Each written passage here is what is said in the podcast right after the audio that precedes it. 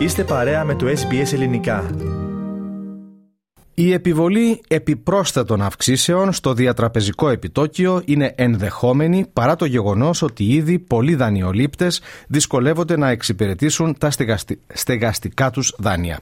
Αυτό μεταξύ άλλων δήλωσε σήμερα ο διοικητής της Αποθεματικής Τράπεζας της Αυστραλίας, Φίλιπ Λόου, κατά την δεύτερη ημέρα κατάθεσης ενώπιον Κοινοβουλευτικής Επιτροπής. Περισσότερα θα συζητήσουμε τώρα με τον Αλέξανδρο Λογοθέτη, ο οποίος παραμένει κοντά μας στον ραδιοθάλαμο. Αλέξανδρε, ο κύριος Λόου παραδέχθηκε ότι οι συνεχιζόμενες αυξήσεις των επιτοκίων δοκιμάζουν τις οικονομικές αντοχές πολλών νοικοκυριών. Έτσι ακριβώς θέμη, 9 διαδοχικές αυξήσεις, οι οποίες έχουν ανεβάσει το ποσοστό του διατραπεζικού επιτοκίου από 0,1% τον περασμένο Απρίλιο στο 3,35% αυτόν τον μήνα. Οι εν λόγω αυξήσεις έχουν μεταφραστεί σε ποσοστό άνω του 6 για κειμενόμενο επιτόκιο στεγαστικού δανείου με την προοπτική μάλιστα το ποσοστό αυτό να ξεπεράσει το 7%.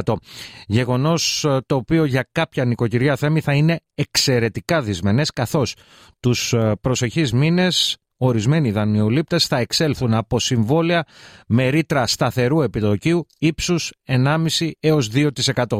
Επισημαίνεται ότι οι τράπεζες έχουν ήδη παρατηρήσει μια μικρή αύξηση στις υπερημερίες στεγαστικών δανείων, δηλαδή στην καθυστέρηση πληρωμής δόσεων.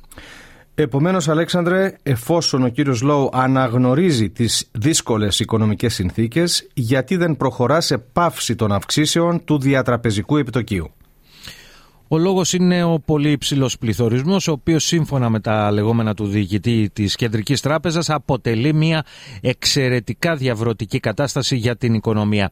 Τόνισε δε ότι στο ετήσιο ποσοστό του 7,8% που έκλεισε τον περασμένο Δεκέμβριο παραμένει ιδιαίτερα υψηλός ο πληθωρισμός και γι' αυτό θα πρέπει να συνεχιστούν οι αυξήσεις του επιτοκίου. Όπως είπε χαρακτηριστικά, πρέπει να συνεχίσω τη δουλειά που μου έχει ανατεθεί, η οποία είναι η πτώση του πληθωρισμού,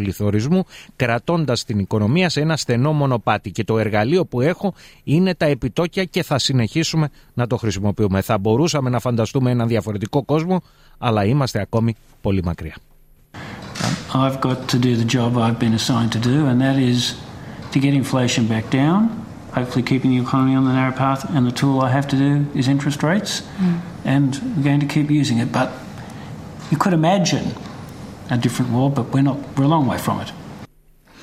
Ο κύριος Λόου Αλέξανδρε ρωτήθηκε και για το ποιες θα μπορούσε να ήταν οι συνθήκες οι οποίες θα οδηγούσαν την Κεντρική Τράπεζα σε επανεξέταση της πολιτικής συνεχιζόμενων αυξήσεων των επιτοκίων.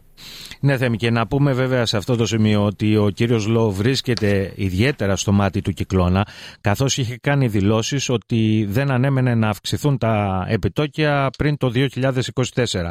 Και ε, σύμφωνα με κάποιους αναλυτές, ίσως παρέσυρε αρκετούς δανειολήπτες ε, να πάρουν στεγαστικά δάνεια. Τώρα, η ερώτηση αυτή που ανέφερες είχε να κάνει με τα ποσοστά ανεργίας.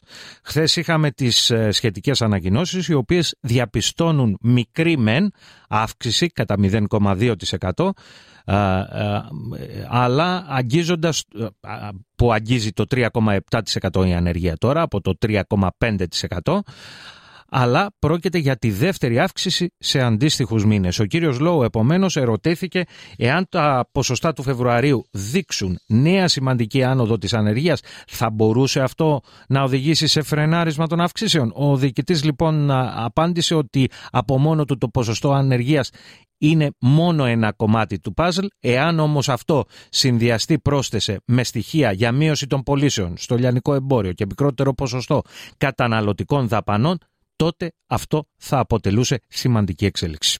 If we saw further weak employment growth in February, uh, that would be a big piece in that jigsaw puzzle, but it's only one piece.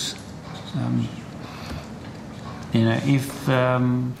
Και με τα λόγια αυτά του διοικητή της Αποθεματικής Τράπεζας ολοκληρώνουμε Αλέξανδρε το επίκαιρο θέμα που μας ανέπτυξες. Θα είσαι και πάλι κοντά μας σε περίπου 6,5 με 7 λεπτά από τώρα. Κάντε like, μοιραστείτε, σχολιάστε, ακολουθήστε μας στο Facebook, στο SBS Greek.